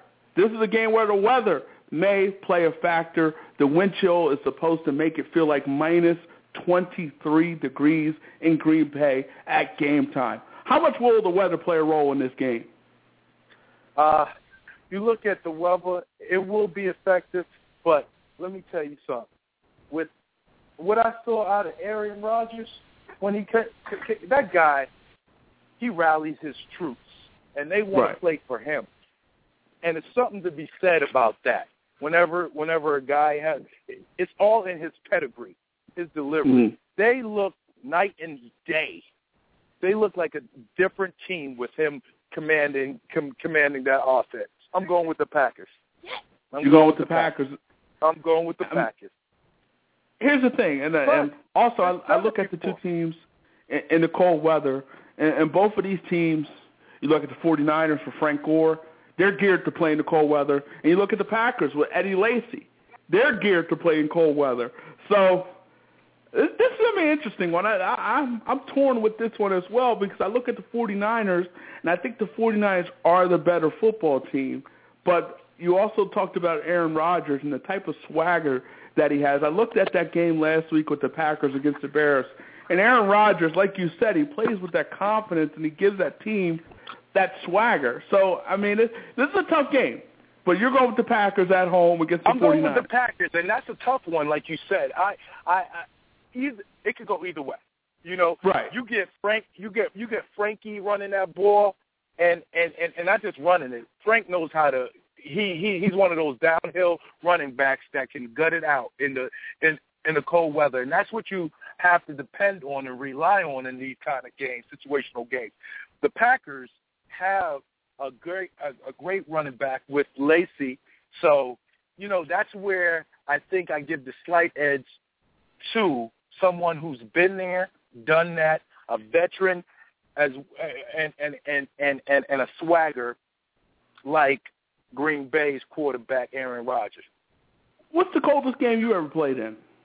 Man, I'm telling you what, it was against the Jets. Okay. In a playoff game where that kicker, he uh, uh okay. the Jets kicker at the time missed right. three or four field goals that would have probably propelled them into the division mm-hmm. championship, but he missed it. Luckily for us, we uh we took advantage of that and and and and, and was able to pull off a victory. But that that game was probably the coldest game I've ever been around. And when Ben threw that ball, it felt like a brick was hitting wow. your hand. Wow. And what did it feel I like when you get what the wind Oh man, it's it's it's chill. you are when you come off, you find the heater. That's the first thing that you do. You find that okay. that that that heat blower, and you sit on. You, you you you'll see a lot of teams huddle up right around it right before they go, and it hurts whenever you get tackled. Trust me. I can imagine. I can imagine. We're talking to former NFL running back Verron Haynes, and Verron, you know what it takes to get to a Super Bowl. You know what it takes to win a Super Bowl. Take us through what it takes to win a Super Bowl. Take us through a Super Bowl run. Well, the Super Bowl run that we went on was the uh, the first that way that it had not had had been done that way with being a wild card berth and, right. and, and, and, and going on the road for all all of the games and and winning. So that right there in itself, veterans in the team. I tell you what, that's what it comes down to. Veteran okay. leadership and how well you guys gel together. Because okay. oh, it's it, it you you you you you can't listen. You can't you you you have to to to get all your focus in on just what at hand, which is which is the bigger picture. It's not the partying after the the, the win. it's not. It's it's it's it's it's being able to have a a a a a, a, a short term memory. If you do something good or bad, you got to forget it and move on to the next play. And it's being able to rally around each other. That's okay. what I think. Whenever you look at great teams that that that peak at the last minute, that's what they're able to embrace. At the end of the day, now, Verron, who is going to be that team that embraces all these things, that that that has the veteran leadership, that works together? Who is going to be that team that makes it all the way to MetLife Stadium and ultimately win the Super Bowl? Give me Denver. Give okay. me Denver, man. Give me okay. Denver. I I like the Broncos. I like the Broncos in that situation. Who who, who do they beat? Who who who do you think they'll beat in the Super Bowl? I I you know at the beginning of the year I said the two teams that's going to be playing for the Super Bowl is going to be Denver and Seattle. Okay. And I it and it hasn't changed. Those have been the two right. best teams by by far. All right. Well, you look at before... Seattle, you look at Seattle and their defense. Man, they're going to be tough. You know, Definitely. with those with that with that with that DB corps that they have over there, and that and and and the way that that front seven gets to the quarterback, they match up well with anyone in the league. Definitely, I, I definitely. I mean, we'll, we'll see. But let, let me just remind you, the last three Super Bowl winners have played yeah. on Wild Card Weekend. So just a, just a reminder, just a reminder, right. moving forward. Verron, I know you're on Twitter. Where can fans connect with you on Twitter? Uh, Verron at Verron Haynes, V E R R O N Haynes, H A Y N E S, and I and I communicate with everybody. You ask me a question on there, I'll answer you. That's hey, meet and greet. Let's do it. Verron, pleasure talking to you, man. Wish you nothing but the best of luck moving forward. Let's do it again. Let's do it, Paul. Good luck to you. Take care. Bye bye. Verron Haynes, former NFL running back, and he has the Seattle Seahawks and the Denver Broncos in the Super Bowl with the Broncos winning it all. And that's you look at that pick. That's a tough pick to argue with. Uh, that's a tough pick to argue with from for a lot of different reasons. I mean, obviously the Broncos home field advantage throughout. Obviously the Broncos have a guy who's had the best year as a quarterback in Peyton Manning. Obviously the Broncos are a team that you know they they they went they lost to the Ravens in the divisional round, so it's a team that's battle. I wouldn't say battle tested, but it's a team that's that's smart and after that loss and want to get to the Super Bowl. And everybody wants to get to the Super Bowl. But the way they lost last year in that game, a game they should have won, you know, it's a team that's desperate to get back not only to the playoffs, which they're in, but ultimately get to the Super Bowl. And Peyton Manning wants to prove a lot of people wrong because a lot of people are talking about Peyton Manning in cold weather. So it should be interesting. But you know, it's kind of hard to argue with those picks. And the Seattle Seahawks, I mean, no, no one wins in Seattle. Arizona did win at the end of the year, but let's be this is a team that gets it done at home, and they're going to be home through the playoffs, so they're going to be a tough out for whoever goes into Seattle. You're going to need to bring your A game, your A plus game, if you want to go in Seattle and get it done. That's what you're going to have to do. But we'll see what happens, and this is why you play the games. But again, again, just like I reminded Verron Haynes, let me remind you, three of the last Super Bowl winners have come from Wild Card Weekend. So, and then you can argue this, this point. Well, guess what? Most of the, there there are more teams playing in Wild Card Weekend than they're playing in the divisional round and on the championship game. So, just by sheer numbers, I guess maybe it should happen that way, just by numbers alone. But anyway, let's go back to these games now and let's look a little deeper. Philadelphia in New Orleans. And this is going again, this is going to be an interesting game.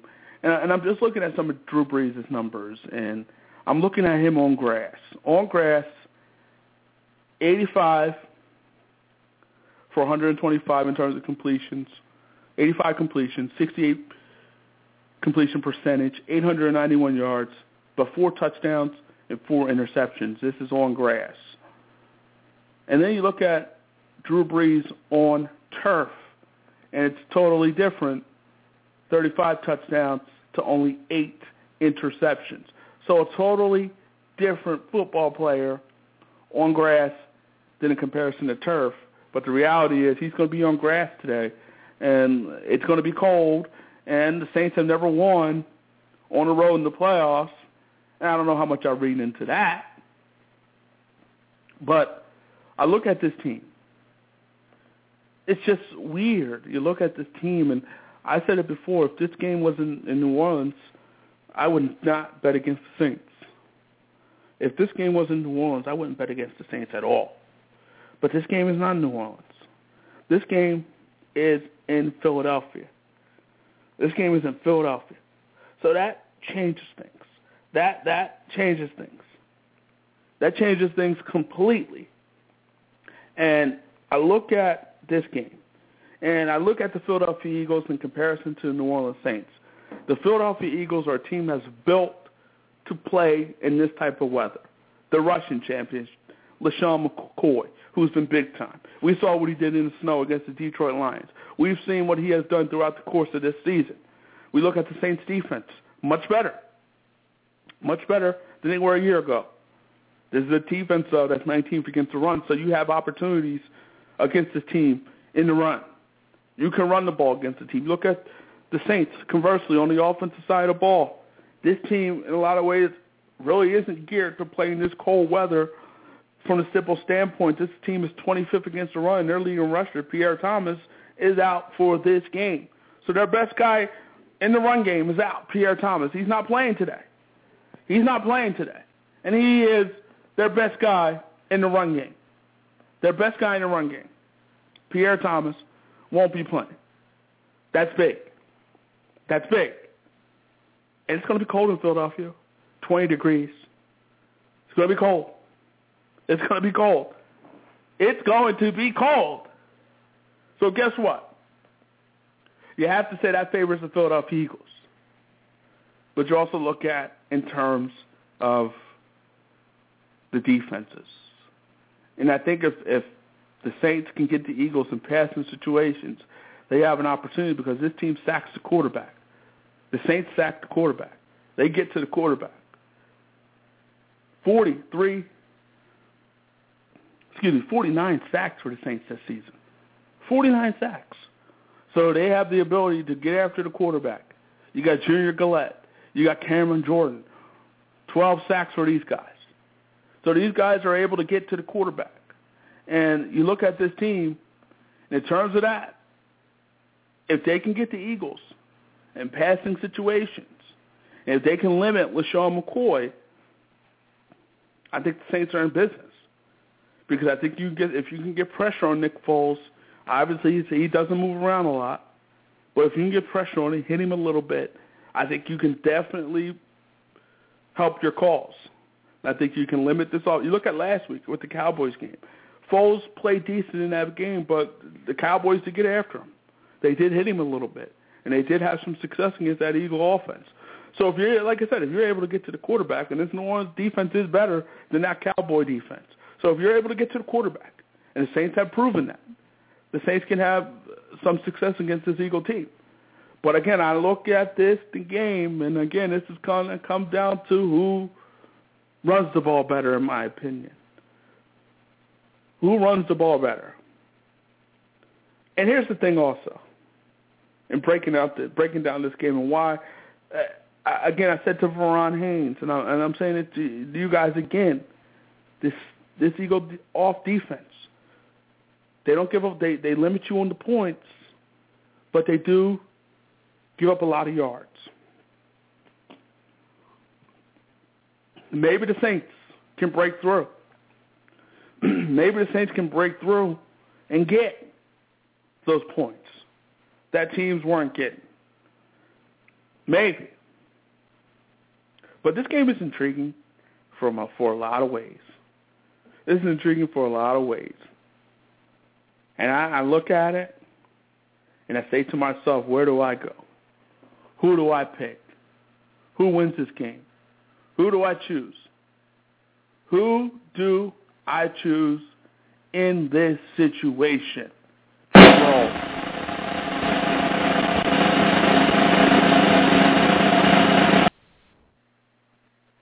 I'm going with the Philadelphia Eagles. I think the Philadelphia Eagles will be able to run the ball with LeSean McCoy, which is going to be big. I think they'll be able to get after Drew Brees a little bit. And I also think more importantly, I think, you know, the Saints offense, the Saints team is a totally different football team on the road. And I think I think those road woes do continue. I like the Eagles tonight, but it's going to be a very, very close football game. I like the Eagles to win 24 to 21 in this particular game. This is going to be a close game. It's going to be an interesting game. But I like the Eagles tonight, 24 to 21. Also today, let's go to the Chiefs and then Indianapolis Colton. This is a game, interesting football game. These two teams didn't meet in the regular season. These two teams, you look at them, to me, as I said to Verron Haynes, I'm talking about quarterback play. It comes down to quarterback play. And who, what quarterback can make the plays in order for their team to have success? What quarterback can make the plays? And Andrew Luck to me is the quarterback who's the better quarterback in this particular football game. And I don't want to I don't want to sleep on Alex Smith because we've seen Alex Smith in the playoffs and what he did against the and, and I look at let's look at Alex Smith last time he was in the playoffs. You remember that big game he had against the Saints where he, he got his 49ers past the Saints and also you remember the game against the Giants. the reason they lost that game wasn't because of Alex Smith. They lost that game because of Kyle Williams' two fumbles. Two fumbles on the punt returns. That's what cost them that football game. It wasn't anything. It wasn't Alex Smith. It was Kyle Williams who cost them that game. So let's be clear about that. But I look at Alex Smith in this game. I think he's going to have to make the plays, but I also think Jamaal Charles is going to have to get off on some level. And if he, he got over 100 yards last time against the Colts, and if he can get off in this particular game, that bodes well for the Chiefs. Also, I think a key to this game is the Chiefs have to get up early. I don't think you want the Chiefs in a comeback situation. If the Chiefs get down early, I think you also have to favor the Colts. The Chiefs can't get down early because this is a team that you love to see have to come back. Because at, at that point, they're going to be forced to pass the football. And Eric Fisher, there's some uncertainty with him at this point, and he's a guy that, that helps anchor your offensive line. There's going to be some uncertainty there. So, so, with that being said, with that being said, in terms of how I see this thing playing out, who am I rolling with?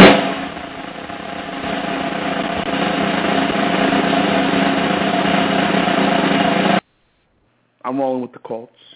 I'm rolling with the Colts and Indy. That Colts defense is playing some pretty good football at this point. They get after the quarterback. Robert Mathis does a good job of getting after the quarterback. I like the way the Colts are playing as a team.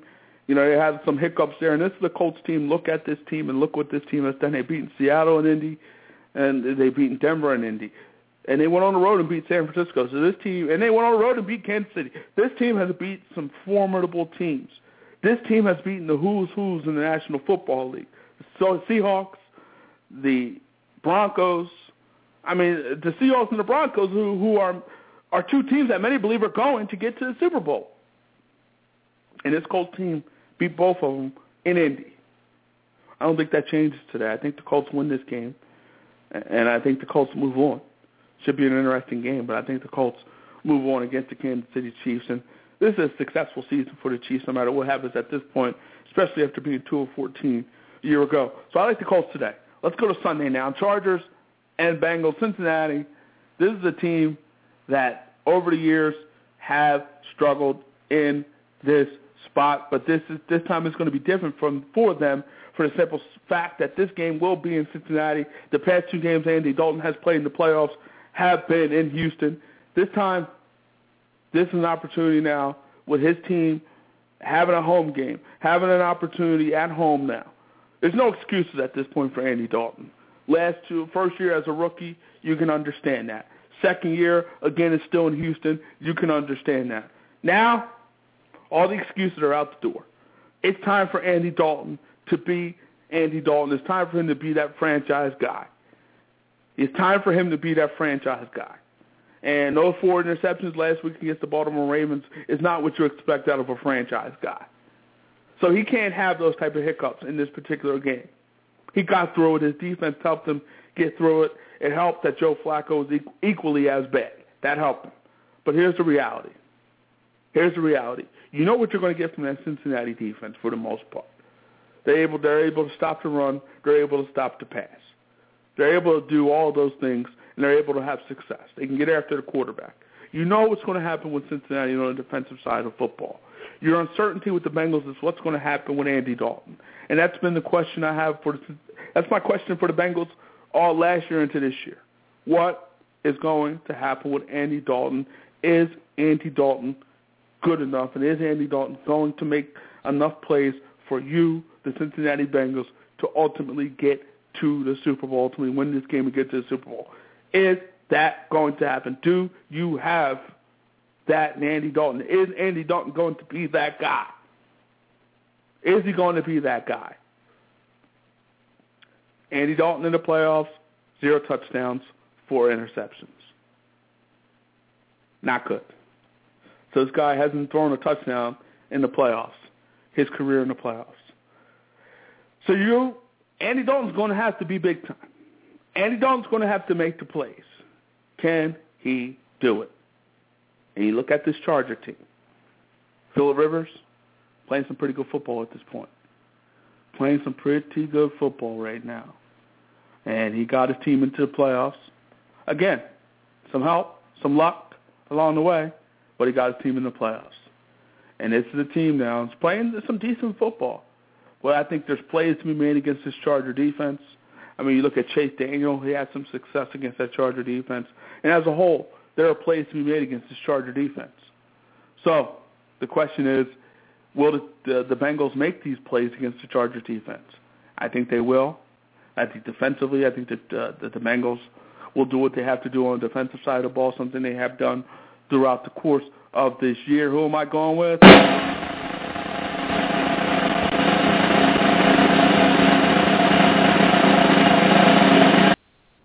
Give me the Bengals tonight. I like the Bengals tonight. I, I like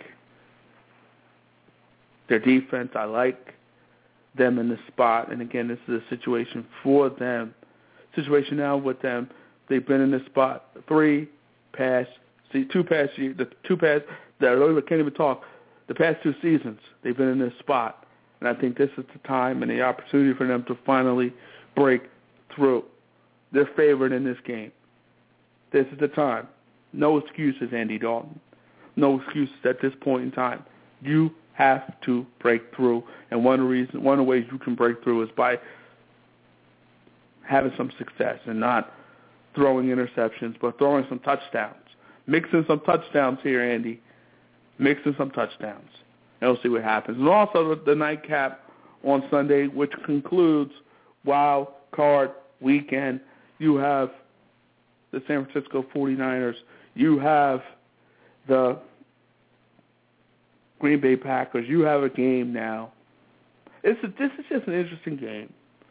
For for this is just an interesting game because I, I look at it and the 49ers defensively are the better football team. The Packers are, are, off on the defensive side of ball. You can make plays against that defense. A lot of plays can be made against that defense. Not very good. But I look at the Packers with Eddie Lacy and, and James Starks, and obviously having Aaron Rodgers back, the straw that stirs the drink, having him back is big. But I, I look at Lacy and, and, and Starks and those boys, and you say, okay, the Packers, they're built to win in minus 23 degree weather. You look at the 49ers with that defense, with that run game with Gore, and even their quarterback can run the ball, Kaepernick. You could say the 49ers, and with that, with, they're geared to play in these in these elements. They're, both of these teams are geared to play in these elements, and I don't know how minus 23 degrees can't be a factor. I mean, the Ice Bowl is what minus 13, so you're talking about an additional 10 degrees below zero. An additional 10 degrees below zero. So I look at this football game and and and, and looking at this game, I, I see right now a situation where if you're the 49ers at this point, if you're the Packers at this point, I think I'm going to go with the team, and I hate to go against Aaron Rodgers in Green Bay. But he is coming off a collarbone injury. It seems to be 100% obviously what we saw last week. But but I, I look at this and I, and I say, okay, defenses are big in these type of football games when the weather is not optimal, when the weather is not at its best. Defenses are big in these type of football games. And to me, I trust that 49ers defense more than I trust that Packer defense. And you look at the 49ers defense, they stopped the run. That's big. Fourth against the run. They stopped the run. Conversely, the Packers defense, they don't do so well against the run. 25th against the run. 25th against the run. So guess what? Who do you favor? Who do I favor? And conversely, you look at the 49ers. They're third in rushing yards. So Frank Gore, Saddle up, baby. Saddle up, baby. The 49ers are going to ride you. Who wins this game?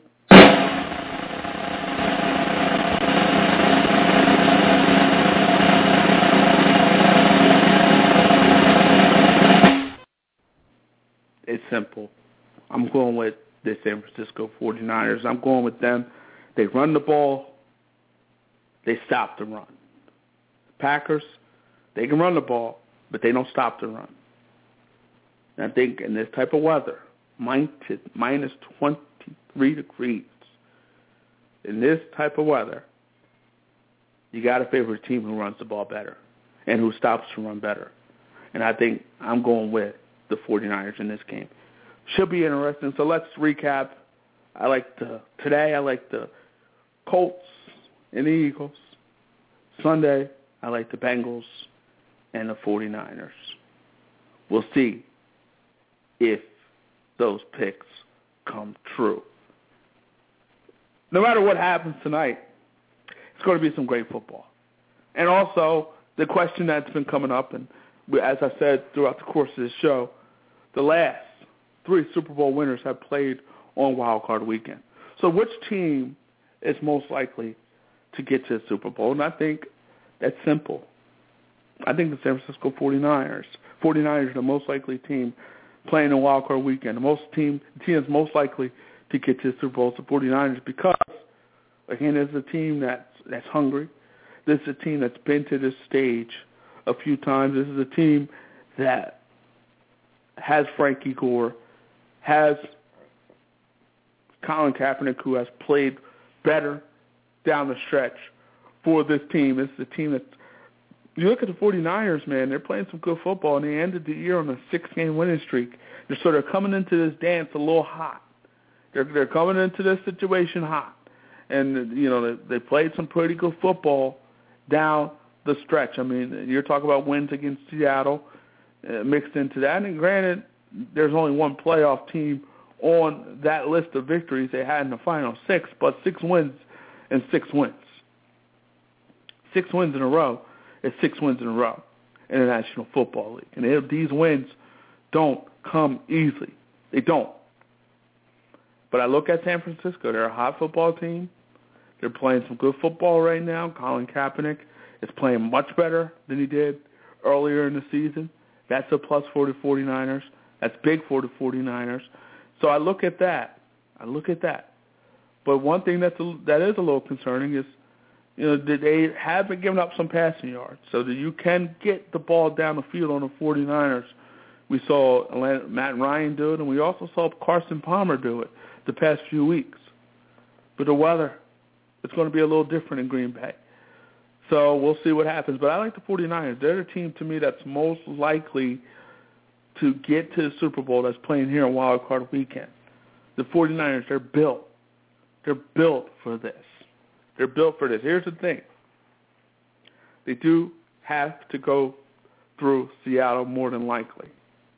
That's unless the New Orleans Saints win. If the New Orleans Saints win, I think if you're a 49ers fan, you're rooting for the New Orleans Saints. They're the sixth seed. So, and that's a team that, being a sixth seed, would have to go to Seattle, and the 49ers would avoid Seattle and go to Carolina. But the Panthers, these two teams didn't meet in the regular season, and the Panthers put the locks on the 49ers. But the 49ers, Kaepernick at that point had some struggles, was having struggles. At that point in the season, Kaepernick was having some struggles. But again, but again, I look at it and I like the 49ers. They're the team that's most likely to go from wild card weekend to the Super Bowl. And you know what? Let me put my picks out now in terms of who's going to win this whole thing. I had the Bengals and the 49ers at the beginning of the season. I guess I'm obligated to stick to that. Bengals and 49ers in the Super Bowl with the 49ers winning it all. Real quickly now, Dallas Cowboys last week against the Philadelphia Eagles in that game. Um, you know, we saw Black Monday, a few uh, coaches getting fired, and Jason Garrett survived. And I, just don't know how he survives. I don't know what he does. I don't know. I, I, Jared, Jared, I know Jerry Jones really loves him, but he really must love him a lot. Because I, I look at the past three seasons, you're playing NFC East championship games, and you're losing each and every one of those games. Past two games were on the road, but this game was in your building. Granted, Tony Romo was out. But I think I, I point to that game, and I tweeted this out uh, last week. To me, what saved Jason Garrett's job was Tony Romo. Tony Romo saved his job. He saved his job by hey winning in Washington and getting it done there down the stretch. And you know, even with a herniated disc, leading his team down the field and ultimately scoring a touchdown and winning that game against the Redskins to set up an NFC East championship game. So I think that helped save the job of Tony Romo. I mean, of Jason Garrett at that point in time. That saved his job. So he goes into Philadelphia. He goes in the following week at home against the Eagles. Kyle Orton is your quarterback. With that being said, now you have an out, and I think that out helped Jason Garrett keep his job, and also think what helped Jason Garrett keep his job is the relationship he has with Jerry Jones, and Jerry Jones loves the guy. But also, you could say Jerry Jones. You look at Jason Garrett, doesn't seem like to be the guy who's going to to to get in the way of Jerry Jones and what he does. And many have said over the years Jerry Jones needs to fire himself as a general manager. I don't see that happening any time soon. But you look at the Cowboys. There's a drought in Dallas. And Tony Romo, he, he's had a few back surgeries now at this point. So you wonder now, you know, a guy with a messed up back, a bulky back. You wonder, what is he going to be moving forward? What is he going to be moving forward? Dallas obviously has to do some things on the defensive side of football. But I look at the Cowboys and just watching them, and, and it just seemed to do some dumb things, and the, the play calling is very, very questionable. Callahan, Bill Callahan, supposedly calling the plays, but I look at that Eagle game. They had a fourth and one. Demarco Murray was having success against the Eagles, and they decided to pass the ball on a bootleg with Kyle Orton, which was batted down by Connor Barwin. So, just questionable. You look at the Packers game. Demarco Murray going up and down the field believe got the ball 11 times in the first half, only got the ball seven more times. He was over 100 yards in that game, and he was dominating that game. And the Cowboys were in control of that game, so it would make more sense for them to run the ball in order to win that particular football game. You're up in the second half, run the ball, and get out out of there. So I look at, I point to those things. Uh, you point to the Lions game where they gave it up at the end there. You just look at some of the things the Cowboys do, and you got to go to play calling. Their play calling – has been very questionable throughout this season. And Bill Callahan, Jason Garrett, that, that has to be short. Short, they have to shore that up a little bit. Have, I mean, I, I don't know what the philosophy is, but I mean, obviously the philosophy is throwing the football. Kyle Orton threw the football 48 times. DeMarco Murray is a decent running back. He's a good back. He needs to be utilized. They obviously have to improve the defensive side of football, and, and the play calling has to get better. They have the weapons on the offensive side of the ball to be successful with Dez Bryant, Witten, and DeMarco Murray. And, of course, Tony Romo. But the play calling has to be better. And Tony Romo had a good season. Had a heck of a season. So the issue with the Cowboys, and you look at the talent you know, people love the, the quarterback play. You get the, you get that type of quarterback play that you get from Tony Romo, the type of quarterback play that he's giving you throughout the course of this season. If you get that from his from a quarterback, if you get 31 touchdowns out of a quarterback, you, you, that's successful. That, that that's what you want. You can't ask for anything more than that. That that's good. That's decent. That's good numbers. That's solid numbers. 31 touchdowns. If you could tell your quarterback only, only 10 interceptions and almost 4,000 yards passing, you can't ask for any more. You can't. Cowboys have to improve their defense and improve the play calling moving forward. I want to thank Verron Haynes for stopping by. Make sure you follow him on Twitter at Verron Haynes and support some of the great things he has going on. He answers all your questions on Twitter, so support some of the great things Verron Haynes has going on.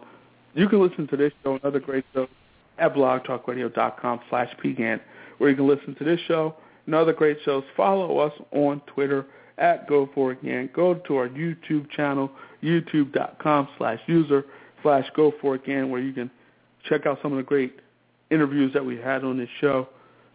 Good times there, good times on this show. So check us out, blogtalkradio.com slash pgant, where you can listen to this show. Another great show. Hit us up on Twitter at Go For Gant, G-O-F-O-R-I-T-G-A-N-T. Hit us up on YouTube, youtube.com slash user slash Go For It Gant, G-O-F-O-R-I-T-G-A-N-T. For everybody here at Go For It, we hope you have yourself a great day and a great weekend. If you're on the East Coast, stay warm. And if you're in Green Bay, minus 23 degree weather, stay warm and enjoy your football. Have a great day. See you later. Take care.